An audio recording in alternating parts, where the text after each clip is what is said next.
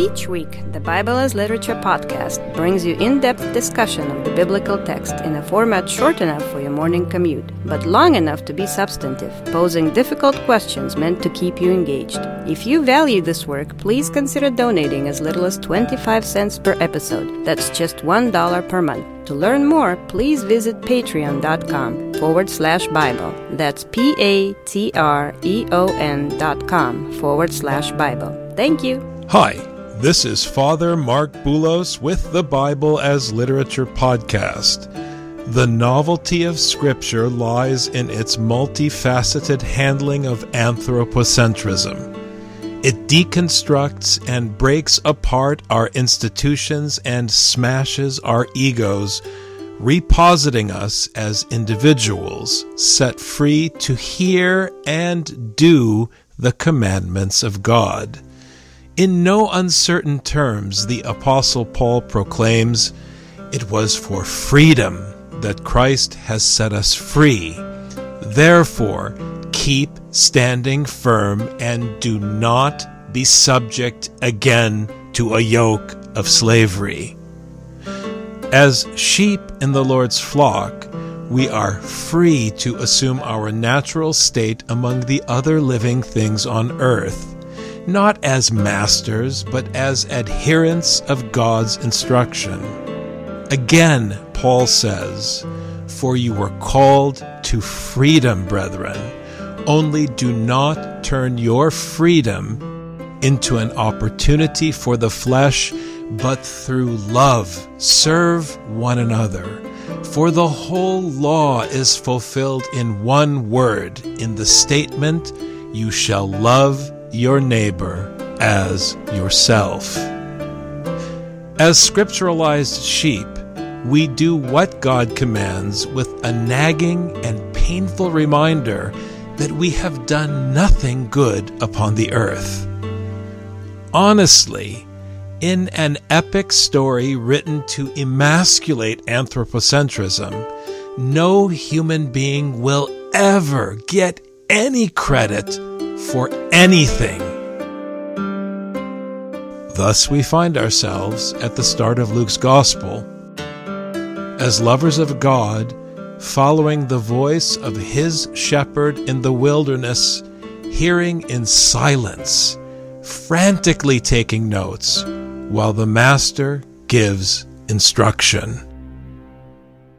Richard and I discuss the Gospel of Luke, chapter 1 verses 1 to 4. You're listening to the Bible as literature.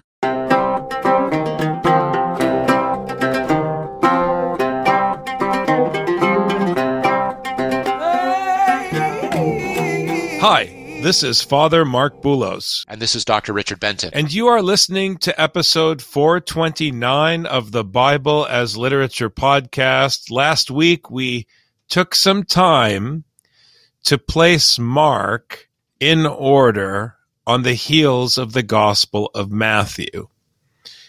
Now, the fact that the canon orders the books, Matthew, Mark, and then Luke, has nothing to do with when the books were written. It has to do with the way that the Pauline school, which handed the biblical text to the church. Please, let's not get into a lengthy discussion about whether or not the church wrote the Bible. The church is not the author of the Bible. The writers of the Bible who were bringing God's message to the churches. Remember, Paul was a tent maker, not a tent builder. You can't build a tent in Hebrew or Greek. You can set up a tent, but you can't build it. You can build a building, but not a tent. Paul was sent by God through Jesus Christ to set up the tent of meeting, to gather up the chicks that wouldn't listen to the hen at the end of the castigation of the scribes and the Pharisees in the Gospel of Matthew. He was sent to pitch a tent, the tent of meeting, and to once again preach the Torah in the wilderness. And people wouldn't listen. So Mark, after Paul's death, was written quickly to ensure that despite the rejection of Paul's teaching by the churches, Paul's teaching would be secured in writing. And in Mark, you have hints that Paul's disciples were already warning that Herod's project not only was a bad idea, but that it was going to fail. You have discussion in Mark already of the collapse of the temple. In Matthew, which we just completed, you have the literary destruction of the temple on full display. But Matthew was written much later, the way Genesis was written much later, to weave the whole thing together. In the Gospel of Matthew, the Pauline school, this group of writers, are presenting to you the Bible.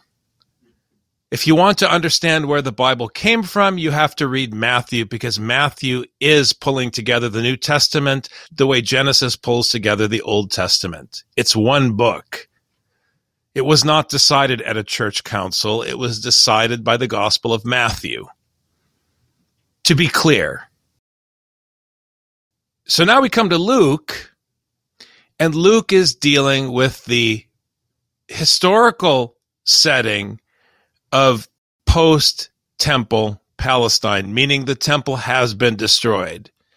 This idiotic idea of deciding to resist the invasion and throw stones at tanks didn't work out so well.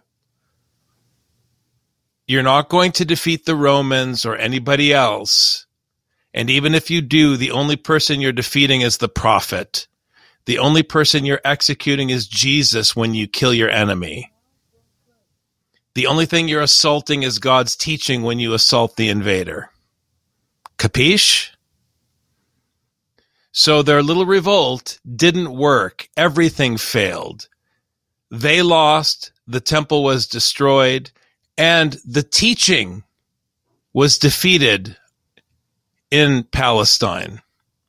But Paul's teaching wasn't defeated because he said all along, your temple is a silly idea, Herod.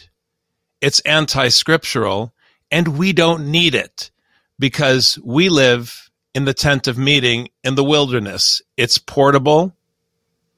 And if the Romans come with their chariots, we'll just move to another watering hole.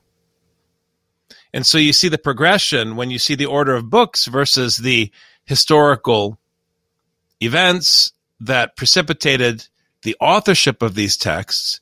You have in Matthew the story of Jesus' decimation of Jerusalem and the temple.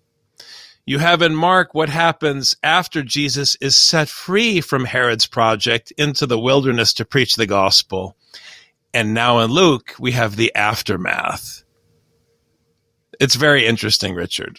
Yeah, this progression from book to book is something that we often miss because we're looking at this piece or that piece, or we read from this gospel or that gospel.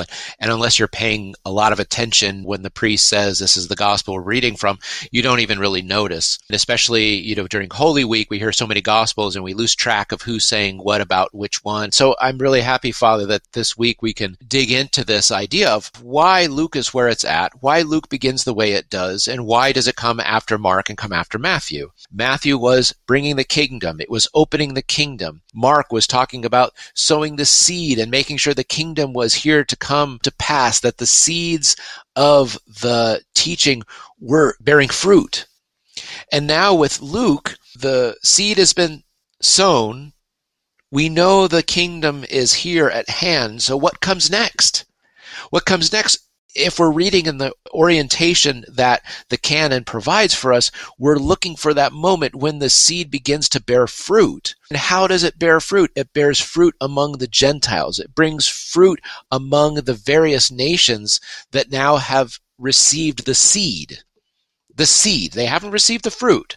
They received the seed. And as we know from the parable that appears both in Mark and in Matthew, we'll see where the seed lands.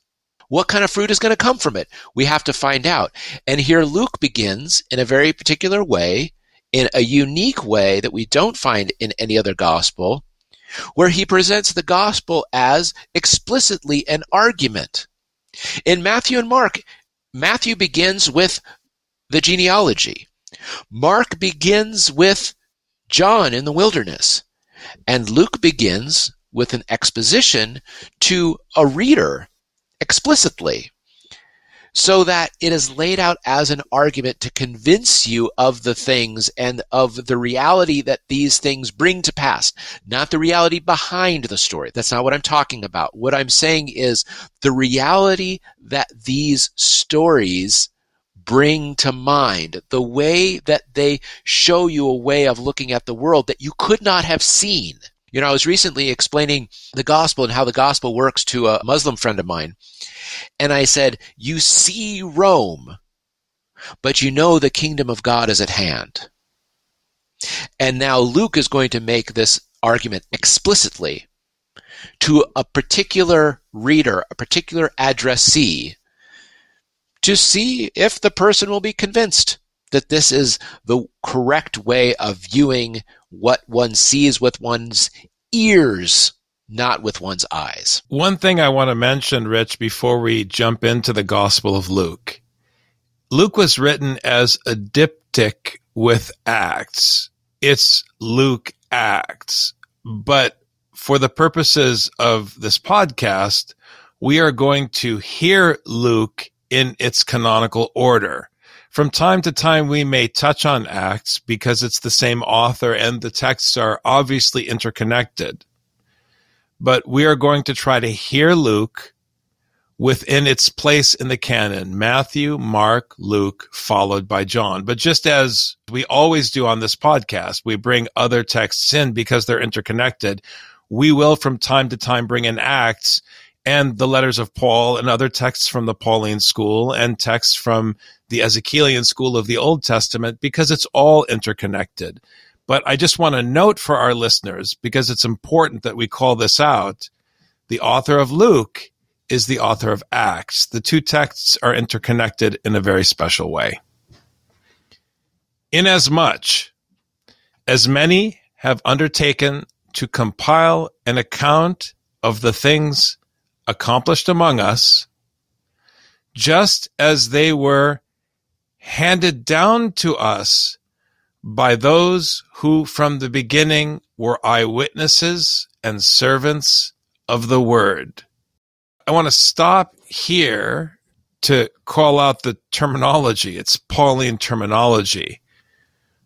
Paradidomi is the thing that's handed down. Once again, handed down, not to be debated.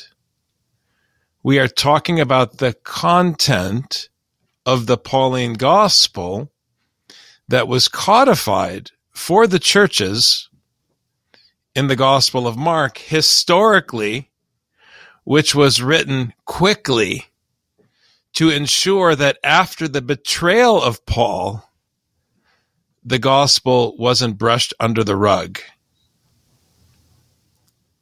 Remember that Paul's teaching was rejected by those who said they accepted it. And interestingly enough, Galatians and Acts are interconnected. And right here at the beginning of Luke, we're already, already back into Acts, thinking about the tension between Peter, James, and John and Paul over the gospel to the very church, the Gentile church that Luke is now addressing after the destruction of the temple after the failure of Herod's silly project in Judea. Herod's building project was a flop, and now we are in the post Palestinian church of the Gentile wilderness. And we're talking about the thing that was handed down in writing. And it was handed down from the beginning by those who were eyewitnesses, specifically, again, in the New Testament, those who beheld the resurrected Lord. Paul beheld the resurrected Christ. This was very important. You can't talk about seeing the resurrected Christ unless you are a character in the story. It's locked into the gospel because to see the resurrected Christ is to have a special kind of authority that no one living today has. It's blasphemy to claim that you have seen the resurrected Lord because you are claiming a power that doesn't belong to you. It's about power. Go back and reread the end of 1 Corinthians. You have no right to claim that power. That's the power that belongs specifically to the apostles and chiefly to Paul, which is why he can say he's the chief among sinners. And actually, here, Richard, the word that is used is not slave, it's underling. Underlings of the word, which is an important term throughout the Gospel of Luke. The power that the narrator brings to this is he says, These are the things that were believed among us. And this word, theophoreo, the things that are fully understood, fully understood, fully believed. This is what I'm presenting to you.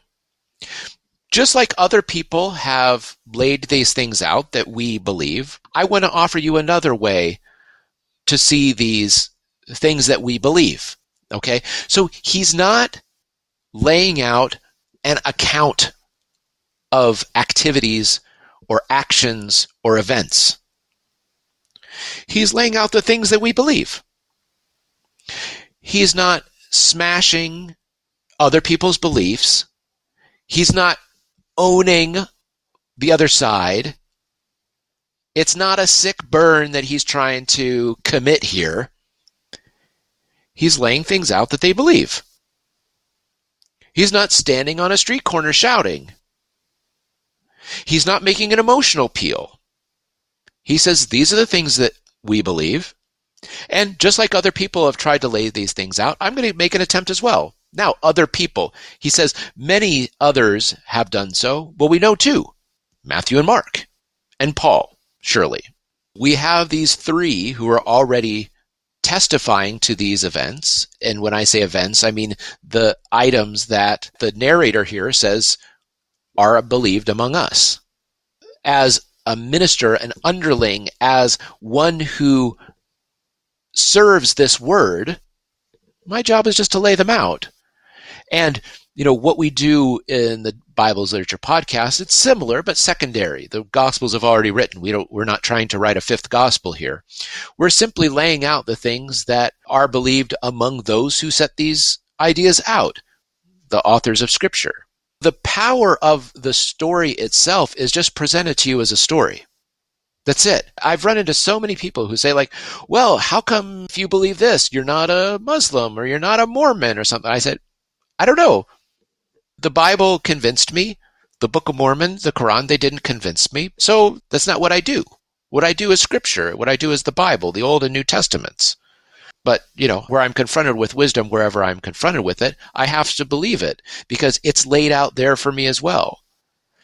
So this is specifically to convince this hypothetical reader that's mentioned here, this lover of wisdom, this lover of God, this kind of philosophical character, let's say, is being presented with this.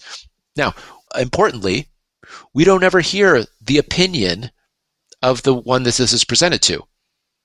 We don't get a thumbs up or a thumbs down, or I was convinced by this, I wasn't convinced with that. It's not a platonic dialogue where the people are going back and forth. There's no back and forth. There's one person speaking, and that's the narrator. He says, if you want, you can read these other books. Other people have laid this out as well. Please read them.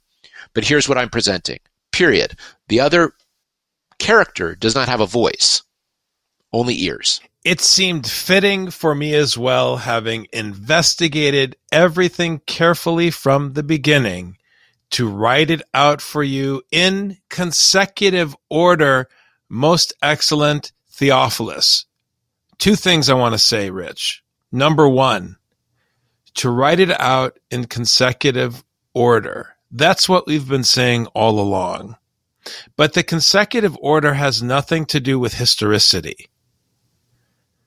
We've already explained when talking about the historical critical context. Why Mark was written, why Luke was written, why Matthew was written. Matthew's weaving the canon together. Luke is addressing a post temple historical context. Mark is threatening you. Don't mess it up. Paul is gone. Don't throw away his gospel. And by the way, Paul was right. The temple's going to go away.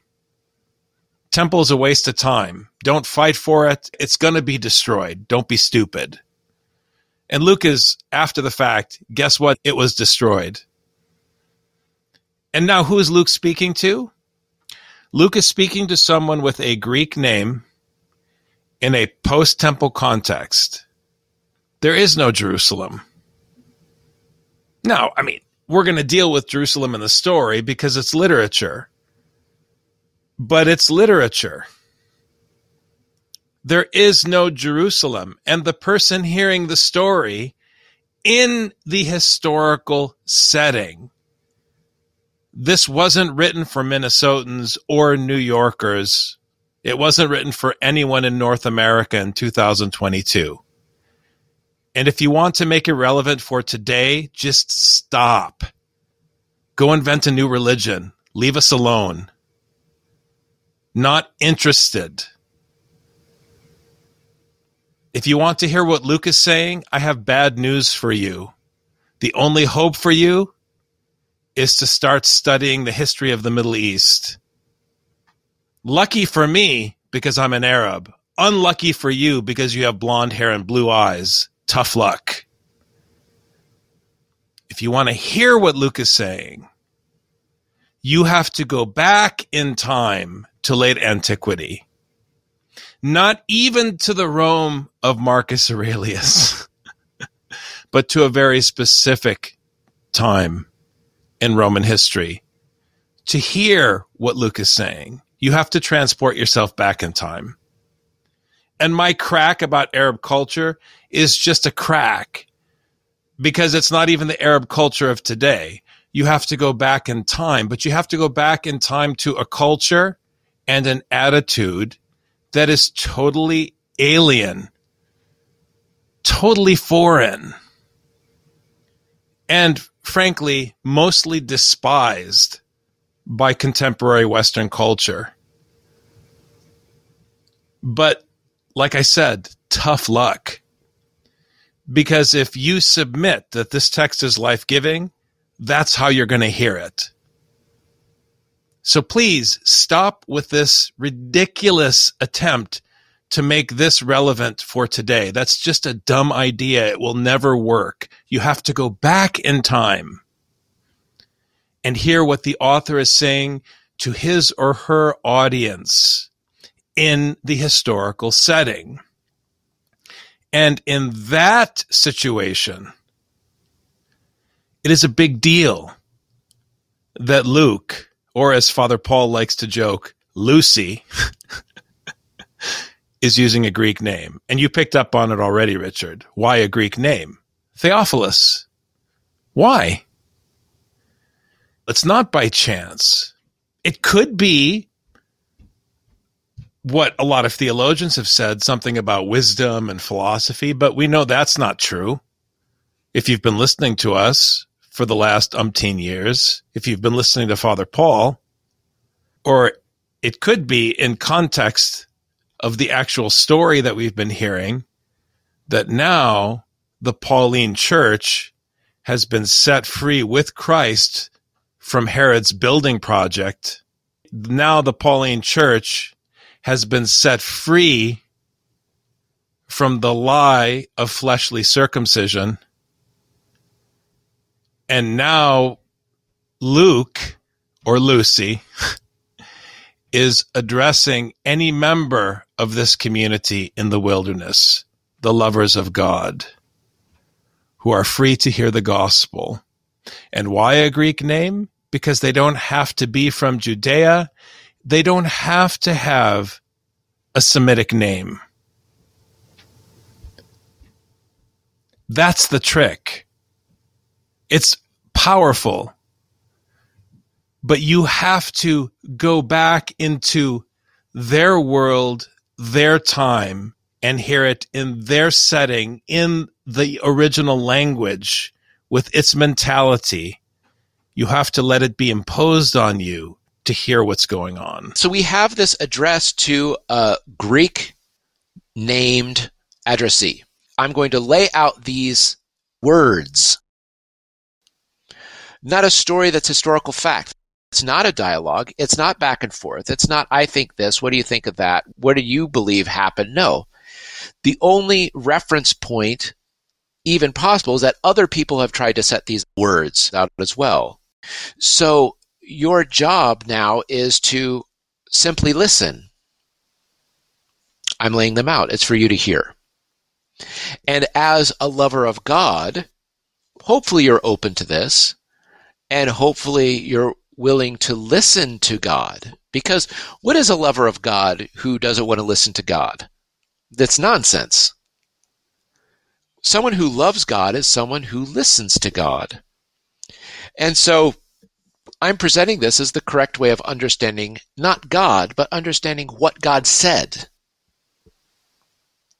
So you have to listen. Now, in the last two Gospels, as others have laid out, Jesus shows that while Caesar has power over death, God alone has power over death and over life.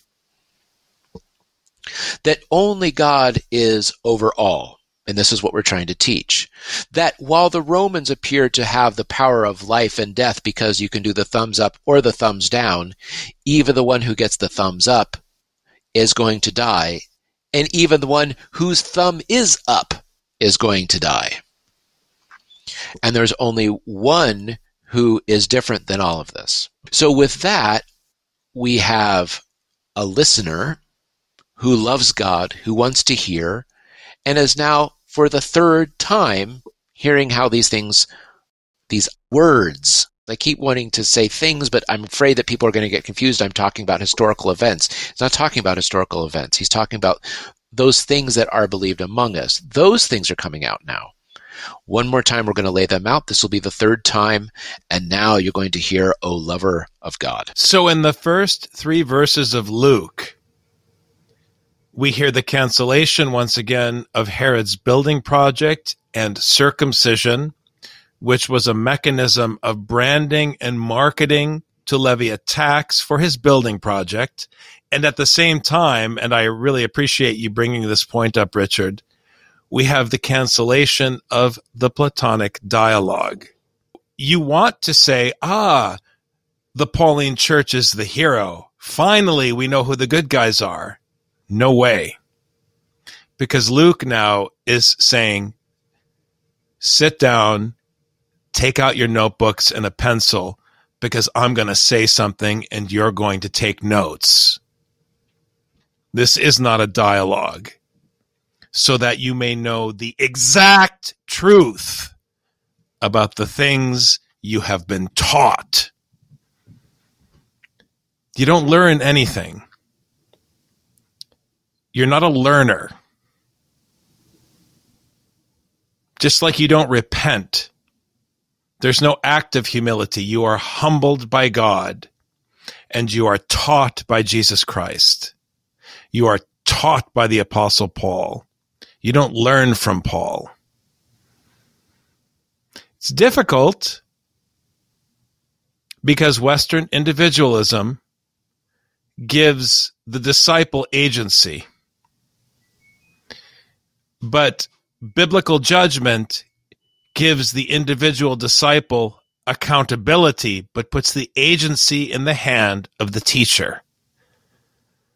It's not that there isn't a part for the individual, because in the end, the anti institutional teaching of Scripture is all about individual accountability and individual agency, but not in the egocentric way of Western individualism you as a disciple aren't doing anything in scripture, but you have to do everything. I'm going to say it again. You in scripture as a disciple aren't doing anything, but you have to do everything. And if you can't figure out what I mean, just go watch children cleaning the kitchen while their mother is talking. Now, it won't work unless it's an immigrant mom who just gives orders and doesn't give pats on the back. Then you'll understand what scripture is doing. Very simple. No process, no treats, just barking orders. It's beautiful. Yeah, and again, I'm glad that I'm avoiding this word things because I don't like it how it's used in verse 4 here the certainty of those things wherein you have been instructed. It's the words that you've been instructed. The words, the certainty of the words which you've been instructed. So you're instructed in the certainty, actually, the certainty of the words. But we can't get hung up on the events that are supposedly behind the words. There are no events behind the words. That's why when I talk about the person speaking here, I don't say the author, I say the narrator. Because if I say the author, I'm assuming the author is speaking here, but the author's not speaking. It's simply a character in the story. And there's a game that the author can play with the narrator speaking in the first person, making it sound like it's the author, but it's not the same. And here the narrator is working, is writing, is traveling, is convincing this lover of God that that person should trust in these words above any other words. That's it. Trust in these words above every other word. Not the events, not the guy, not the character, not the person, not the destruction, not the nothing. Believe in the words. And this is like what I said to my Muslim friend. It's easy to be convinced about the army that's attacking you right now. That's easy. No one needs to wonder wh- whether there's an army here or not. But the story about why the army is here, that's a totally different thing. And Luke is writing so that the listener is convinced. Luke's narrator is convincing Theophilus that these are the words that they have to trust. And by trusting in these words, then they'll understand the kingdom. Then they'll understand the urgency of the word going out in the seed. But only with the words. There's nothing to see, there's only something to hear. Buckle up, brothers and sisters. If you thought Matthew was exciting, we're just getting warmed up with Luke. Thanks very much, Dr. Benton. Thank you, Father. You've just heard the Bible as literature. Thanks for listening. The Bible as Literature is a production of the Ephesus School Network.